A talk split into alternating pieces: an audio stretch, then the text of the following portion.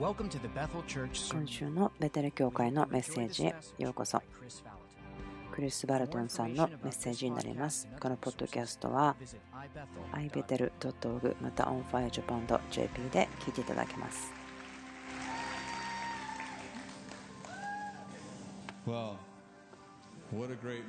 はい、とても素晴らしい朝ですね。皆さんはお元気でしょうか？知っているかどうか分かりませんけども、ボブ・ジョーンズさんが天に帰られました。私たちの教会の本当に良いお友達、また霊的なお父さんだったんですけども、何年も前になりますけど、ボブさん一度亡くなりました。でも彼が天国に行った時に、神様が彼にこう聞きました。あなたは愛することを学んできましたか？まあ、結果的に彼はそれをしてなかったと思うんです。なぜならば神様はボブさんを地上にまた送ったんです。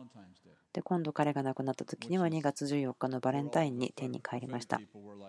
予言的ならば、もちろんですよね、当然ですね、他の日に天に帰るってどういうことって思うかもしれませんけれども、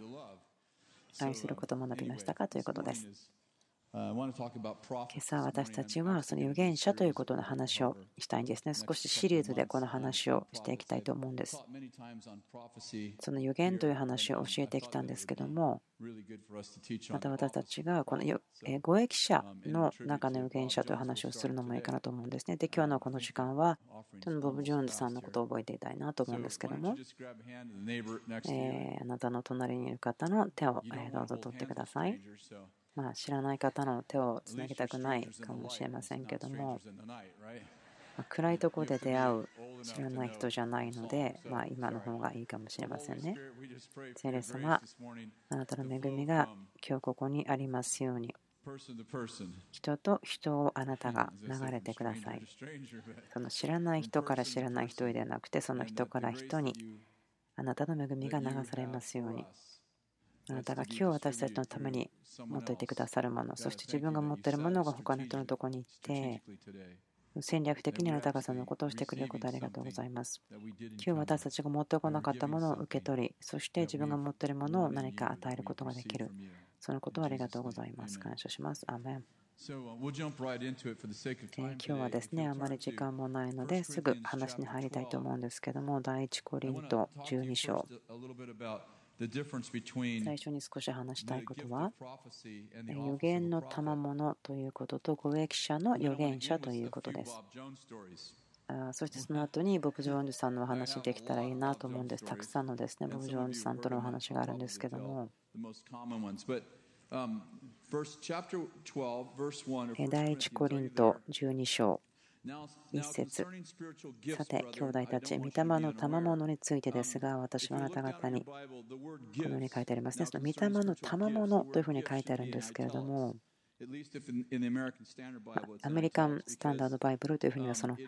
ギフト・スピリッツと書いてあるんですけどもそのオリジナルの原本には賜物とは書いてないらしいんですね。その御霊についてですが、霊の領域についてですがというふうに書いてあるそうです。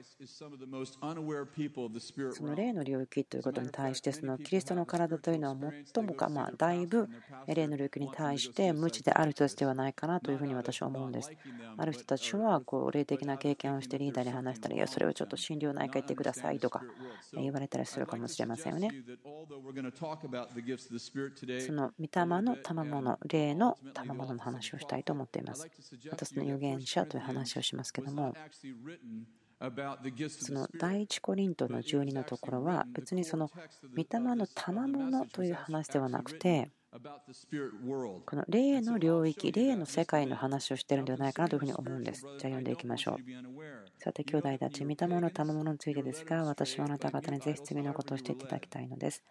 ご承知のようにあなた方が異教徒であった時には、どう導かれたとしても、引かれていたところは物を言わない偶像の時でした。ですから私はあなた方に次のことを教えておきます。神の御霊によって語る者は、イエスは呪われよと言わず、また精霊によるんでなければ誰もイエスを施設することはできません。さて、御霊にはいろいろな種類がありますが、御霊は同じ御霊です。奉仕にはいろいろな種類がありますが、主は同じ種です。働きにはいろいろな種類がありますが、神はすべての人の中で全ての働きをなさる同じ神です。しかし、皆の益となるために、おのおのに御霊の現れが現れているのです。稲の駅と書いてあります。ある人には御霊によって知恵の言葉が与えられ、ある人には同じ御霊にかなう知識の言葉が与えられ、同じ御霊と言ってください。またある人には同じ御霊による信仰が与えられ、同じ御霊。ある人には同一の御霊によって同一と書いてありますね。癒しの賜物が与えられ、ある人には奇跡を行う力、ある人には予言、ある人には霊を見分ける力、ある人には威厳、ある人には威厳を解き明かす力が与えられます。しかし、同一の御霊がこれら全てのことをなさるのであって、御心のままに各々にそれぞれの賜物を分け与えてくださるのです。先に進む前ですけども、ここですごく鍵となる言葉だと思うんですけど、それは同一、同じということなんですね。なぜパウロがこの同じ神、同じ種、同じ御霊、同じ御霊、8回ですね、繰り返している理由があると思うんですけども、彼、あんまりこの言葉使わないんですけど、理由があります。パウロが教えている人々というのは、神々がいるということを信じている文化の人たちでした。ギリシャの神話ですから、神々なんです。唯一の神ではなく。そのコリントという町はギリシャの中にありましたから、その御霊の賜物の話をするとしても、そのギリシャ神話的なところから来ている神学で考えてしまっていた人たちのことです。例えば、その正しい経験はあっても間違った神学というのはありえます。アメリカの文化では、経験することなしに教えることってよくあるんですけども、でもこの当時のことというのは、経験があってから教えることが来る。だったと思うんです。コリントとか、またローマ書とかのところも読んでもらうと分かると思うんですけども、イエス様が蘇ってから35年ぐらい後の話だと思うんですけども、ローマ人の人たちは経験をして、そしてパウロは書いてますよね。それは、あなたは信じてる人ですよ。それは信者です。その立法によるのではなくてということですね。だからそれを話をするのに、立法が来る以前にいたアブラハムの話を使って、ローマ人に話をしていたということがあります。ですから、ここにはコリントなんですけども、霊の領域に対して、霊に対してですけども、あなた方に知らないでいただきたくはありませんと。ですから、私はあなた方に次のことを教えておきます。神の御霊によって語る者はイエスは呪われるとは言わず、また精霊によるのでなければ誰もイエスを主とすることはできません。時々私たちこの部分で混乱しますよね。ならば、イエスは主ですって言ってどうぞ言ってくださいって言っても精霊によってない時でもイエスは主ですということはできますよねもちろん例えばオウムとかが繰り返すということもできるそういうことになっちゃいますよねでもその文脈でパウロが教えていることは彼らの文化ということです。その神々がいっぱいいたので、例えばコリント人の考えとして、御霊の賜物をこう思ってしまうんです。知恵の神、それが1人。予言の神、癒しの神、奇跡の神、違う神々になってしまう。まあ、そこにパウロは、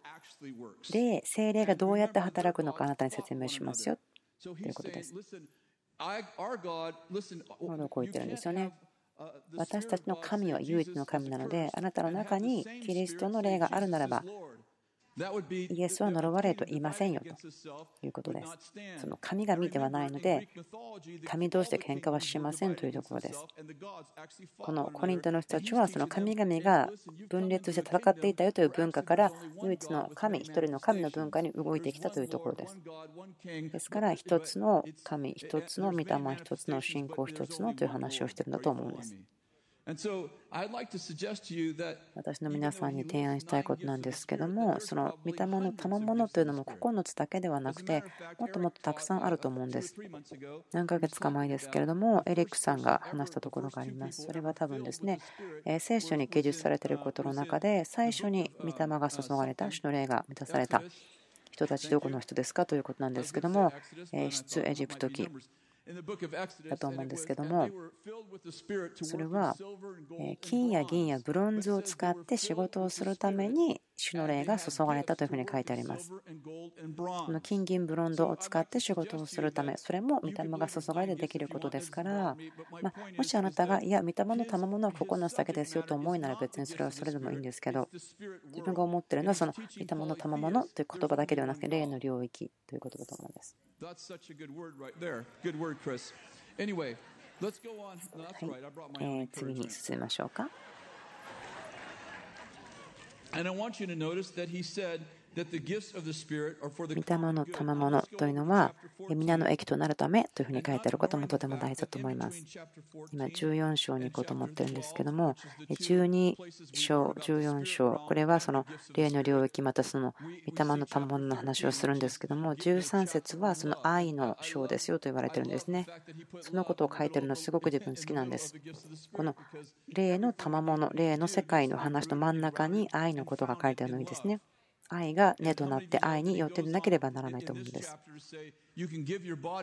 こう書いてありますよね。あなたが持っている自分の体も焼かれるために差し出しても愛がなければ役に立ちませんよということが書いてある。愛さずに与えることもできるけども、でもあなたが愛しているなら与えないということはできないんですね。神がこの世を愛したので御子をくださった与えたというふうにも書いています。与えても愛さないことはあっても愛しているなら与えないということはできません。霊の領域の話にしますけども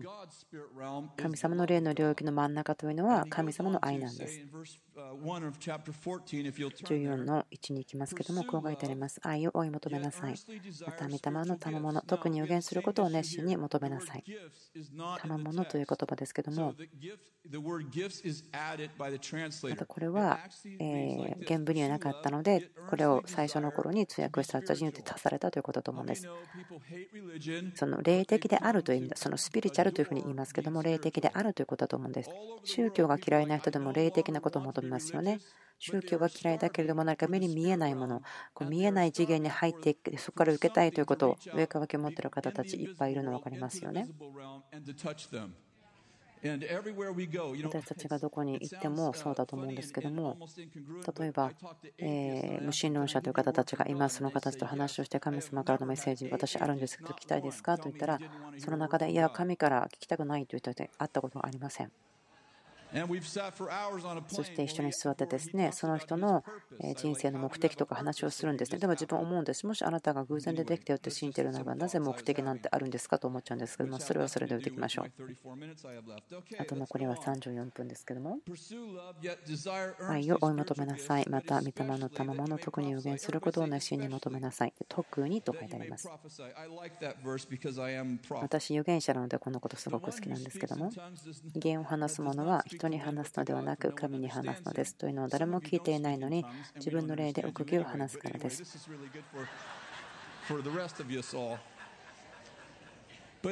ところが予言をする者は徳を高め、爪をなし、慰めを与えるために人に向かって話します。徳を高め、勧めをなし、慰めを与えると書いてあります。言を話す者は自分の徳を高めますが、予言する者は教会の徳を高めます。教会の徳を高めます。私はあなた方が皆威厳をすることを望んでいますが、それよりもあなた方が予言することを望みます。もし威厳を話す者がその解き明かしをして、教会の徳を高めるのでないなら、威厳を語る者よりも予言する者の方が勝っています。聖書にはこう書いてありますね。That was a joke. We're moving on. Okay. もし威厳を話す者がその解き明かしをして教会の徳を高めるのでないなら威厳を語る者よりも予言する者の方が勝っているのですと書いてあります。12節あなた方の場合も同様です。あなた方は御霊の賜物を熱心に求めているのですから、教会の徳を高めるために、それが豊かに与えるように熱心に求めなさい。17節あなた方の感謝は結構ですが、他の人の徳を高めることはできません。他の人の徳を高めることはできませんと書いてありますね。16節兄弟たちでどうすればよいでしょうあなた方が集まるときは、それぞれの人が賛美したり、教えたり、目視を話したり、威厳を話したり、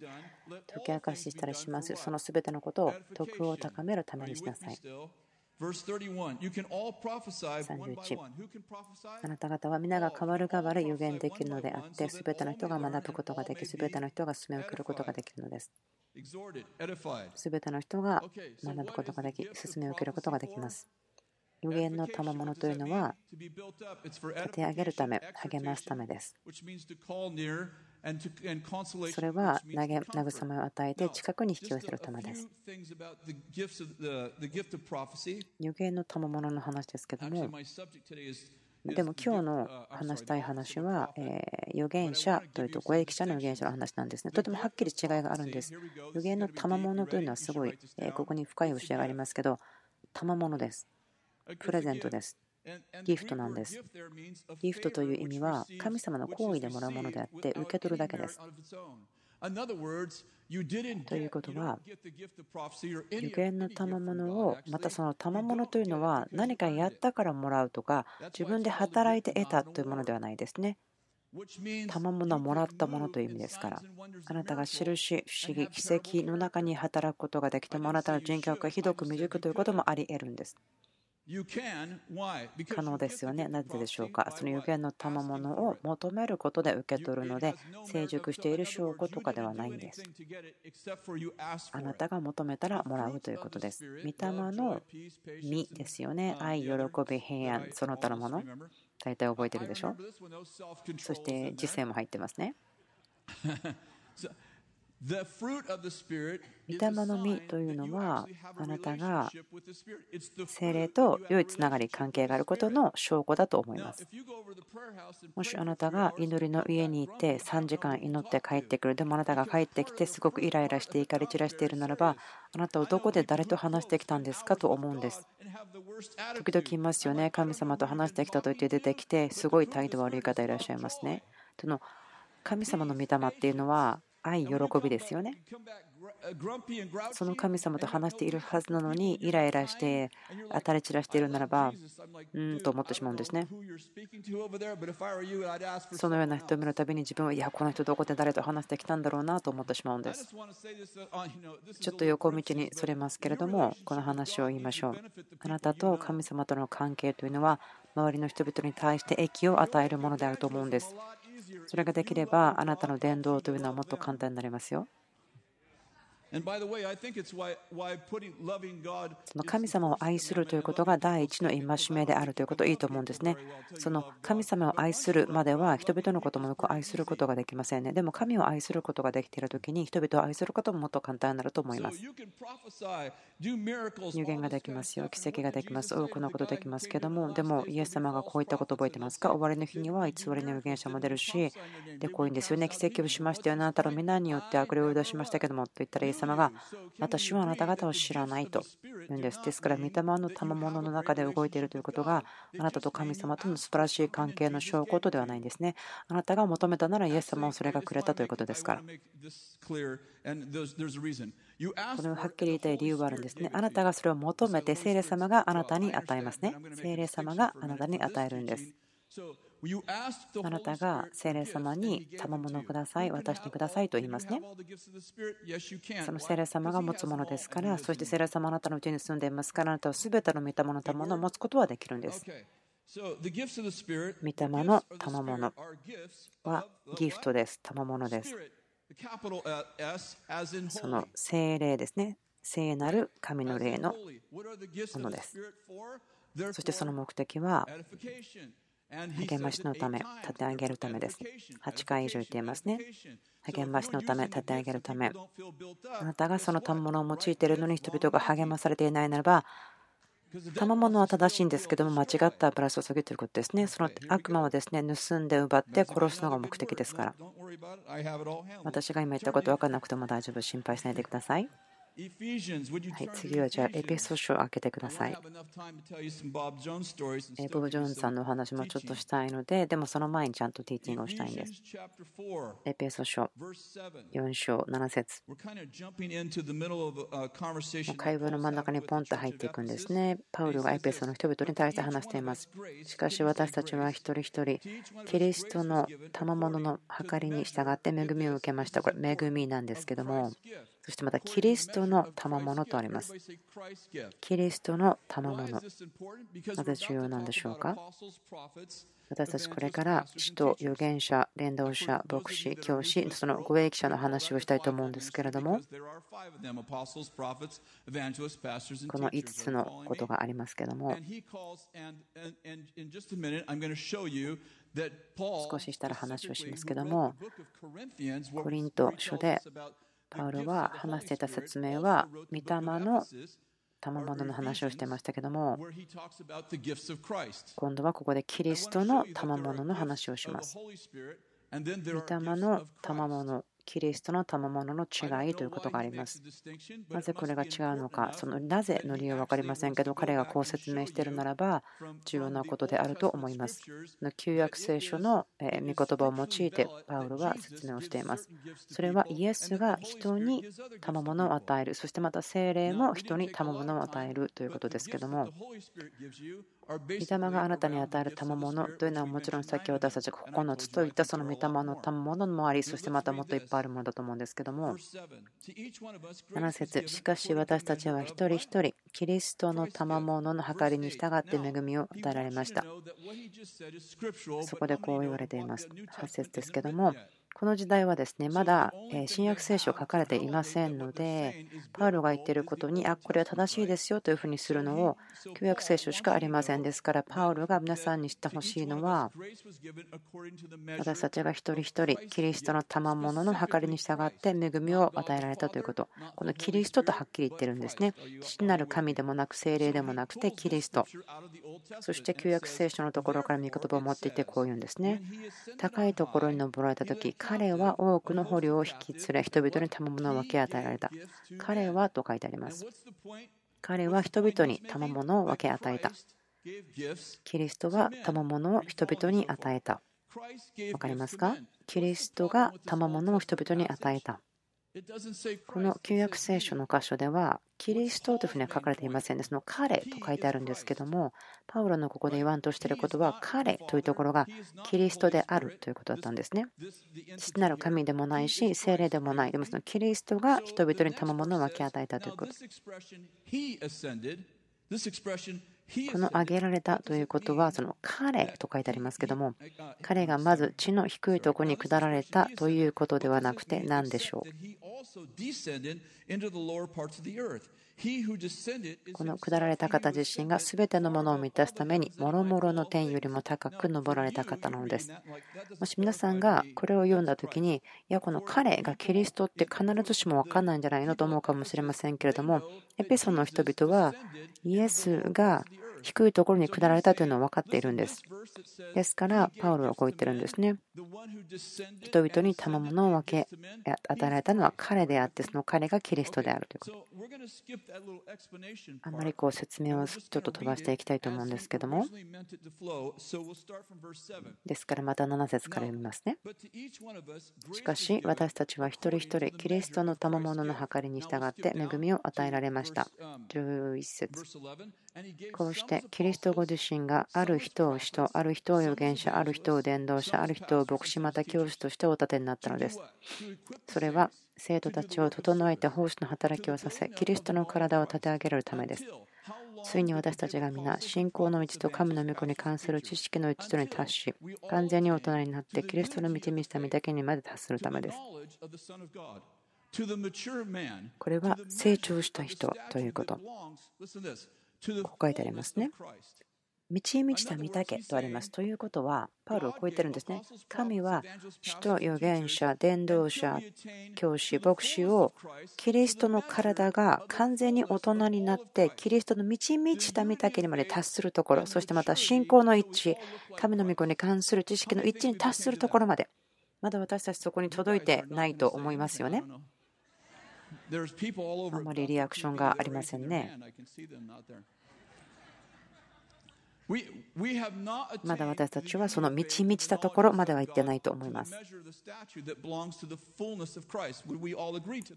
私たちがその満ち満ちた御岳にまで達するというところはないの分かりますよね。でであれならば、語益者が必要だということ同意できますよね。ですからこの語益者という人たちはそのキリストの賜物なんです。先に進みましょうか。14節それは私たちがもはや子供ではなく人の悪巧みや人を欺く悪賢い策略により教えの風に吹き回されたり風にもて遊ばれたりすることがなくむしろ愛を持って真理を語り真理を語るのを愛する人いますが愛を持って真理を語ることですね。あらゆる点において成長し頭なるキリストに達することができるためなのです。キリストによって体全体は一つ一つの部分がその力量にふさわしく働く力によりまた備えられたあらゆる結び目によってしっかりと組み合わされ結び合わされ成長して愛のうちに立てられるのです。とても長い文ですね。私が本をこのように書いたら編集者の方は3つぐらいに分けてくださいねと言って編集されると思うんですけど。ポイントはこれです。御霊の賜物というのは報いではないんですね。プレゼントです聖霊様によってあなたに与えられたものそして全ての人が全ての御霊の賜物を持って働くことができるべきですね。御霊の賜物というのは役割決まっています。それはキリストの体を立て上げるということのためです。キリストの賜物の話をしましょう。予言の賜物というのをま分かりやすいように話しますけれども予言の賜物というのは私がすることですね、行いです。で、語益者の中の預言者であるということはもう自分のことなんです。私はということなんです。キリストが人々に賜物を与えたということ、その人々が賜物、贈り物ですよ。キリストの体にとっての贈り物ですよということ。神はキリストの体に人と呼ばれる預言者と呼ばれる賜物を与えたということですね。神様があなたにプレゼントをあげますよ。何ですか？いや、それは人という人のこと、預言者という人のことです。または教師、伝道師、牧師という人たちのことですよという意味です。その人たちに賜物が与えられているから何とかではなくて、その人自身がキリストの体、ま、教会に対しての賜物、贈り物であるということです。例えば預言者という人たちですけども、彼らの役割というのはいっぱいいっぱい予言をするのではなくて人々が予言をできるように訓練してということです。すべての道が神様から聞こうと思ったら何か預言者のところに行っちゃったというのはおかしいんですね。預言者の人たちの目的というのはキリストの体が見る目と聞く耳を持つことですから。御霊の賜物ということになると予言できますね。で、預言者という人は、これはあなたが人々ではなくて神様から直接自分で聞けるようにあなたを訓練させる人のことですね。語益者というですねその人たちのことの話なんですけどもあるまグループ教会のですねグループ考え方の中でですけども自分こう思うところがあるんです。キリストの賜物である人々たちが賜物をすごく批判するとか批評することはするんですけども例えば神様がこの素晴らしい賜物をキリストの体に与えてますよって言うんですけど何か教会は一生懸命批判したり批評したりしてしまう。神様がこの男性、女性を教会、キリストの方にあなたに与えてますよと言ってるにもかかわらず、あなたは批判してしまう。ですから、それはあなたがまあキリストの体、教会であるならば、その人の批評とか批判をするんではなくて、よく手入れをするというか、よく受け取ることがあなたの仕事であると私は思っています。Thank you, Bob. Bob the evangelist. はい、あと18分ありますけれども、この聖書に書いてある奉仕、働きをするために3つのものが必要です。賜物、飯、油注ぎ。賜物、飯、神様がくださるものですね。そして神様は取り去らないんです。賜物はあなたに能力を与える。熱心はあなたにアイデンティティを与える。油注ぎはあなたに目的を与える。あなたがもし予言の賜物があって、でもあなたのアイデンティティが予言ができるというところから来ているならば、あなたはその予言をするというパフォーマンスのところにアイデンティティができてしまうというんですね。あなたのアイデンティティは自分が誰だよというところに立つべきであって、やれることからではないんです。あなたがアイデンティティなんですね。例えば自分にですね言うんです。もう預言者であることやめなさい。でもそんなこと無理です。例えばそれは女性にですね、あ、今日は女性であることをやめて男になりなさいと言ってるようなもんです。わかりますか？その本質ですね、アイデンティティ、自分であるところというところです。わかりますか？このことも言いましょうか。預言者ということに対して3つのことを言うんですね。賜物、飯、職務。聖書で私たちとの預言者という人たちに対しての価値見ることができると思うんですけども、教会はイエス様ご自身の賜物ということで価値を持つ人たちとして持つべきだと思うんですね。メシ、メシ、その預言者として召された人たち。それはあなた自身のことですね。アイデンティティですから、あなたのすることよりもあなたが先に来ます。またその統治する責任があるんです。神様の統治をする人たちの一員ですから、助け、導くことが必要です。そしてそれはその預言者の方たちは該当を受け取るんですけれども、また、後ほどのこのことを説明したいと思っていますけども、今日このことを言いましょう。あなたがその職務に就く前に召されていて油注がれているバラがあります。例えばあなたが荒野で召されて、ああ、自分預言者だと言って帰ってくるのは少し番だけですね。わかりますか？預言者というのは本質としてリーダーなので、リードする方が従ってくる方がいなければ、その人は一人でお散歩に行ってるのと同じことなんです。So, I, yes. 私ここでその、ま預言者たちの学校ということをしてるんですけども、によりますけども、そのバックベルトというところですね、ここでお部屋が足りないので違うところでしますけれども、とても素晴らしい時間になると思うんですね。2年に1回ぐらい、ダウン・マクワンさんと一緒にしてるんですけども、その方ご存知ですか？とても素晴らしい方なんですけども、そのことをまた一緒にできるのを楽しみにしてますけども、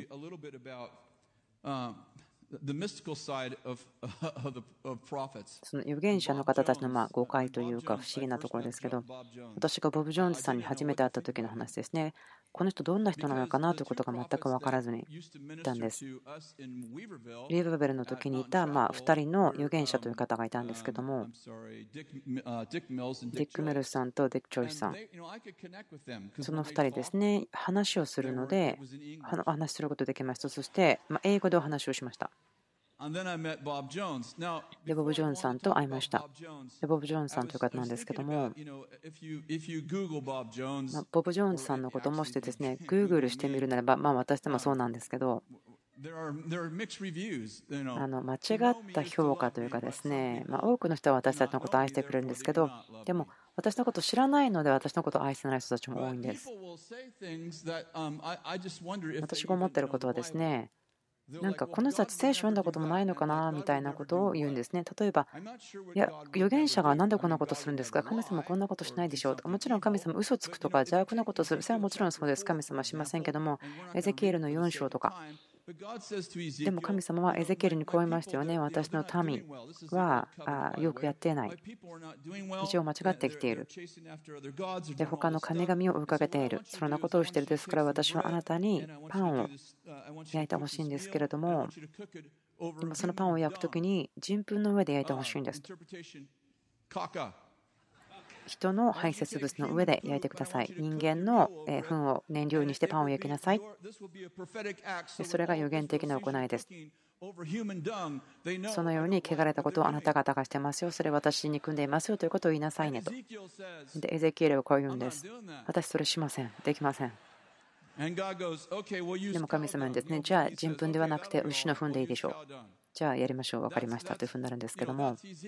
それはエゼキエルですね、預言書です。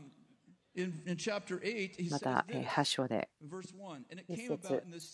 第6年の第6の月の5日私が自分の家に座っていてユダの長老たちも私の前に座った時神である主の御手が私の上に下った。私が見ると火のように見える姿があった。その腰と見えるところから下の方は火でその腰から上の方は聖堂の輝きのに輝いて見えたするとその方を手の形をしたも伸ばし私の髪の房を掴んだすると、霊が私を地とテントの間に持ち上げ、神々しい幻のうちに私はエルサレムに携え行き、妬みを引き起こす妬みの偶像のある北に面する内庭の門の入り口に連れて行った。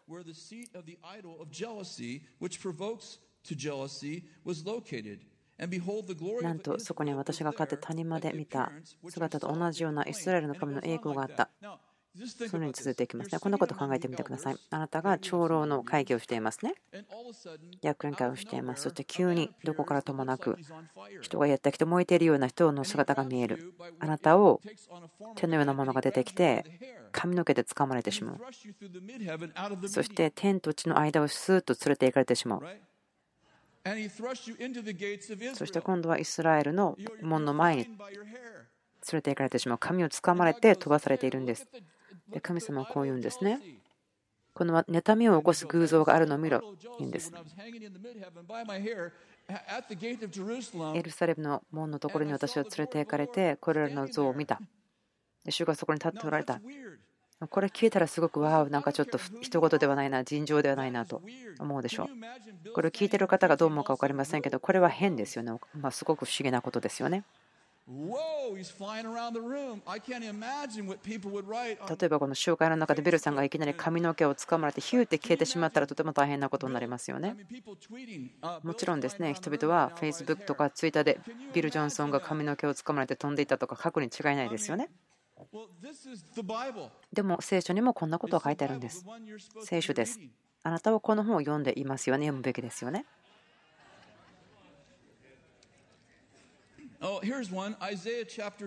イザヤの20章。神様はイザヤにこう言うんですね。全部読みませんけれども、神様はこう言うんですね。私の人々は覆われていない。覆いを取ってしまった。間違ったところに行っている。だからこう言うんです。いざや、あなたは服を脱いで3年間、道を裸のままに歩いて、あなた方も覆いがないぞ、覆われてないぞと言ってくださいと言うんです。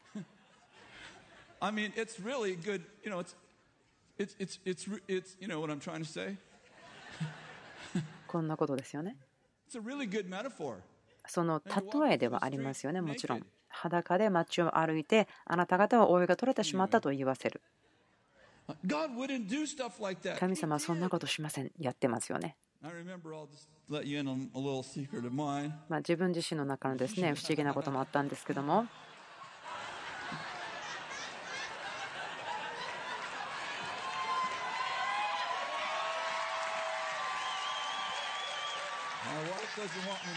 でも自分のその証はですね自分のどもあの奥さんがしてほしくないと言っています。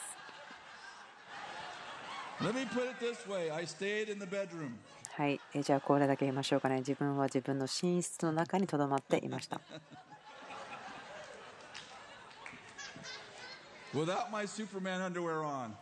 でその時には自分はスーパーマンの下着をちゃんと着ていました。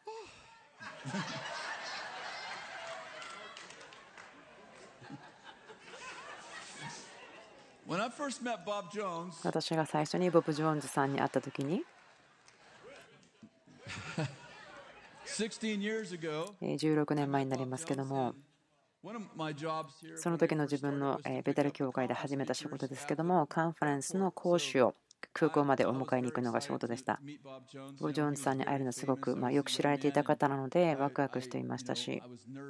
でも緊張していました。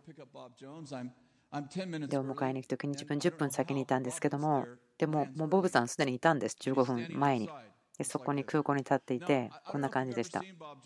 ボブ・ジョーンズさんのま姿見た方いるかどうか分かりません。覚えてるかどうか分かりませんけども。私だったらきっとエゼキエルはこんな風に見えるんだろうなというふうに思うんです。何かこうズボンの長さが4インチぐらいこう短いように見えるようにいつも履いていて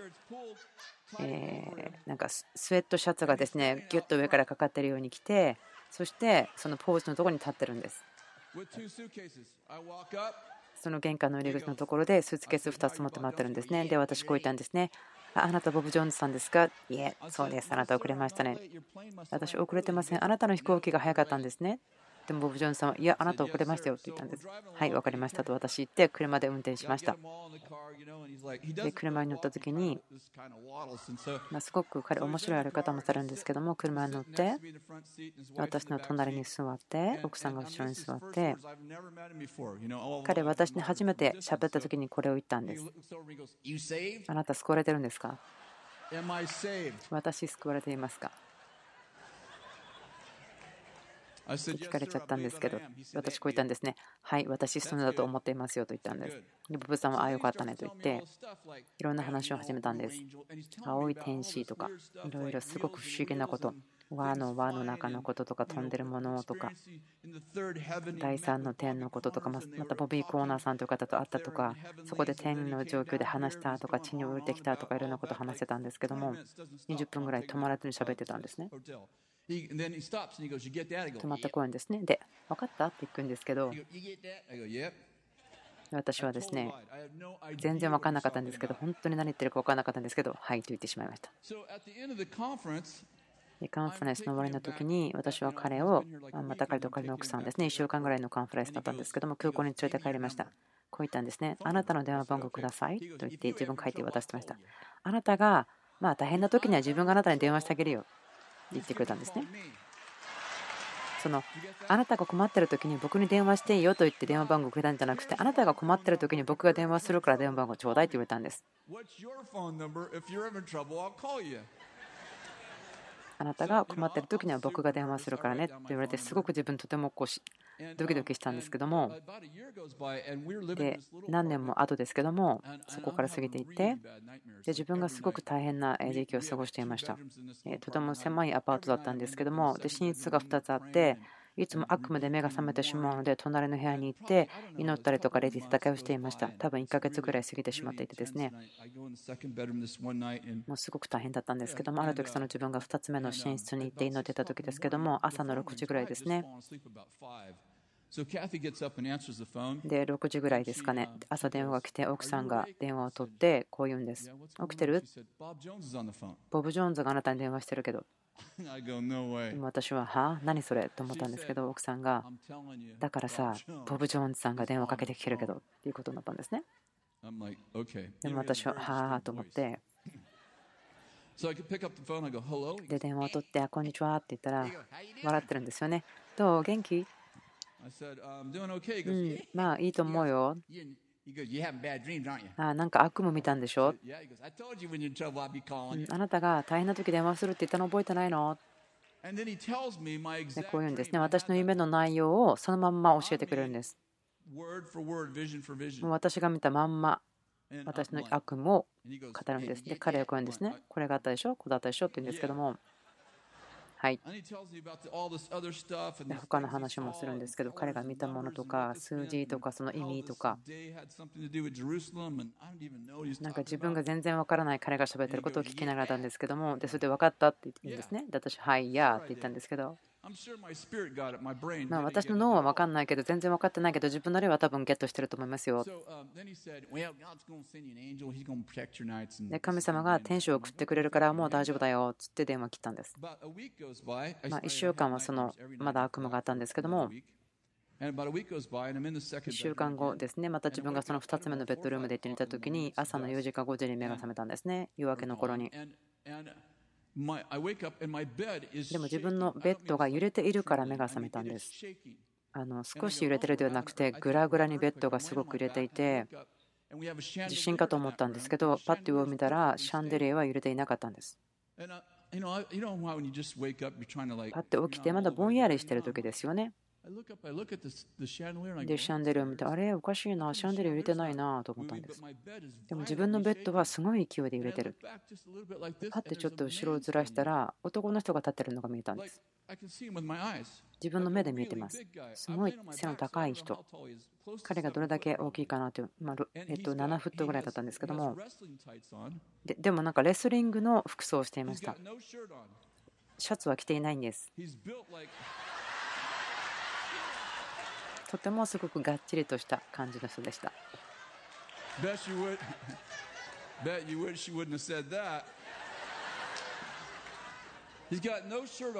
シャツを着ていなくて、まるでアーノルド・シュワルツネッカーさんのように、でももっと大きな感じ、そしてとても素敵な黒い髪があって、アメリカのネイティブインディアンの方たちのようなとても黒い瞳をしていたんですけども、彼がすごく怒っているような目をして私を見たんです。何も言わないで。最初はこう思ったんですね。自分の独り言ですけども、誰か泥棒が入ってきたと思ってでその人は自分をなんかあこいつ頭悪いなと思うような顔で見てたんです思ったんですあもしかしたら天使かもしれないと思ったら私の目の前でその男の人は消えてしまったんです。でボブ・ジョーンズさんに電話しました。ボブさん。私、ただ天使見たと思うんですけど、デボブ・ジョンさんは、はい、いえ、なんかこう、アメリカンネイティブ・インディアンの方のように見えたでしょ？そうだね。なんかこう、かっこいい黒い髪の毛だったでしょ？そして、レスリングのタイツ履いてたでしょ？そしてシャツ着てなかったでしょ？ああ、そうですよ。なんか彼はこう機嫌悪いような風に見えたでしょ？そうですって言ったら、あ、それはマイケルだよ。マイケルはいつも機嫌悪いから。という意味です。その時に私が見たまあ悪夢というのはその悪夢はそこで終わったんです。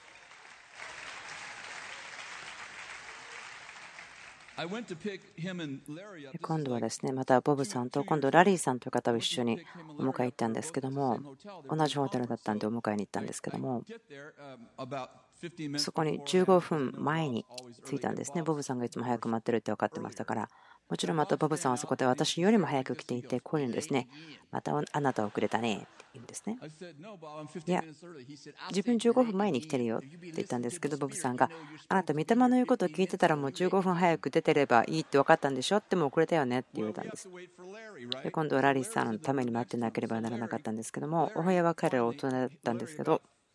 15分経ってからラリーさんがお部屋から出てきてシャツはボタンがちぐはぐになっていて髪型が何かその竜巻から出てきたようなもしゃもしゃの髪の毛で何か霧の中から出てきたような感じでボブさんはこういうんですね。ラリーどう？大丈夫？でラリーさんああちょっと調子よくないよ。ボブさんこういうんですねあああんたの部屋に悪魔が来たでしょ？ラリーさんはうんって言うんですね。で、ボブさんはこう言うんです。いや、昨日だからさ、僕の部屋に悪魔が来たからこう言ってやったんだよね。あんた間違えてるよ。ラリーは隣の部屋だよと言ったんだよ。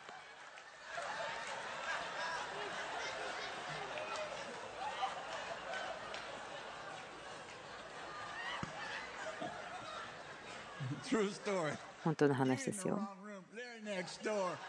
違う部屋に来たね、間違ってるよ、あんた。ラリーは隣の部屋だよ。と言って、そしてボブさんはラリーさんを見て、いやー、自分すごくよく眠れたよと言ったんです。ああ、ちょっと時間が終わってしまいましたね。どうぞ立ってください。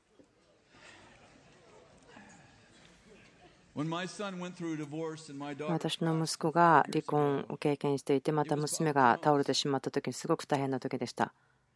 その時にボブ・ジョブズさんが私をずっとその時励ましてくれました。2週間に1回私がボブに電話をして、でもあんまりボブさんは電話を取らないことで知られてるんですけど、毎回彼は自分からの電話を取ってくれました。そしていつも私を励まし続けてくれたんです。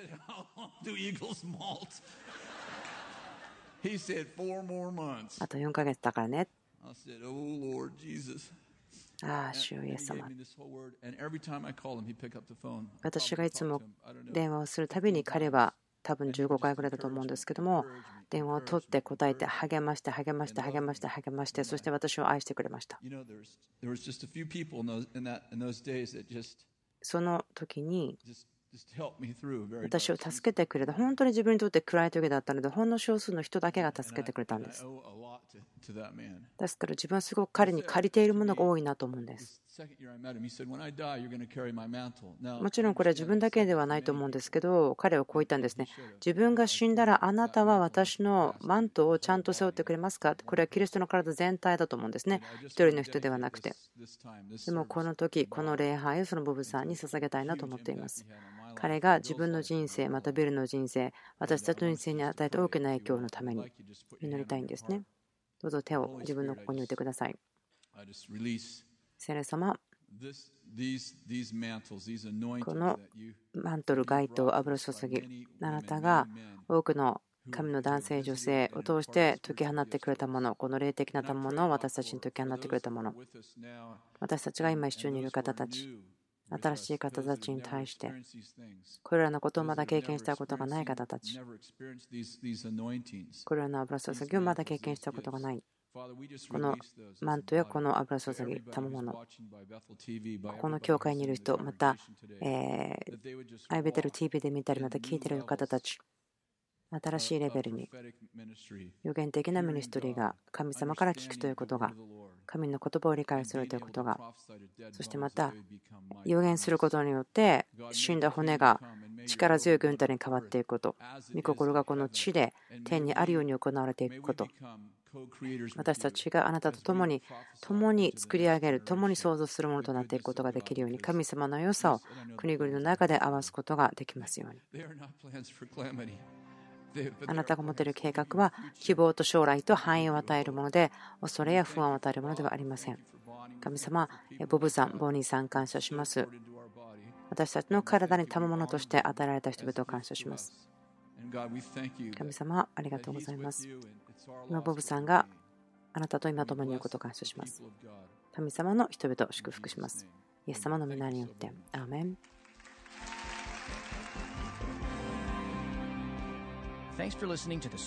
今週のメッセージ聞いてくださってありがとうございます。このポッドキャストは ibetel.org または onfirejapan.jp で聞いていただくことができます。